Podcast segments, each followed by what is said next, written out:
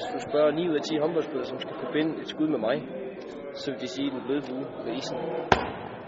Det, der gør, det er at få målmanden til at fokusere på noget andet, end det man normalt vil gøre. Du trækker igennem her, når du så kommer hertil. Så stopper du din bevægelse. Og derfor så lader du håndledet arbejde med resten. Så bolden kommer til at dreje rundt sådan her. Det vil sige, så kan du få bolden til at ændre retning. Og når du så kommer hertil, så slipper du den i en bue sådan her. Det er det, der gør, at øh, målmanden ofte bliver snydt af. Og det er hele hemmeligheden bag ved skuddet, faktisk. Det hedder så isen, fordi den ligger lige hen over hovedet på målmanden. Det er i mine øjne det mest effektive skud, i hvert fald som jeg har på repertoireet. Det er det, som overrasker mig. Hvis du ser hele bevægelsen, så har jeg bolden her. Så slipper jeg den sådan her, kigger lidt ned, og så slipper jeg bolden i den her. Det er sådan set det, det hele altså.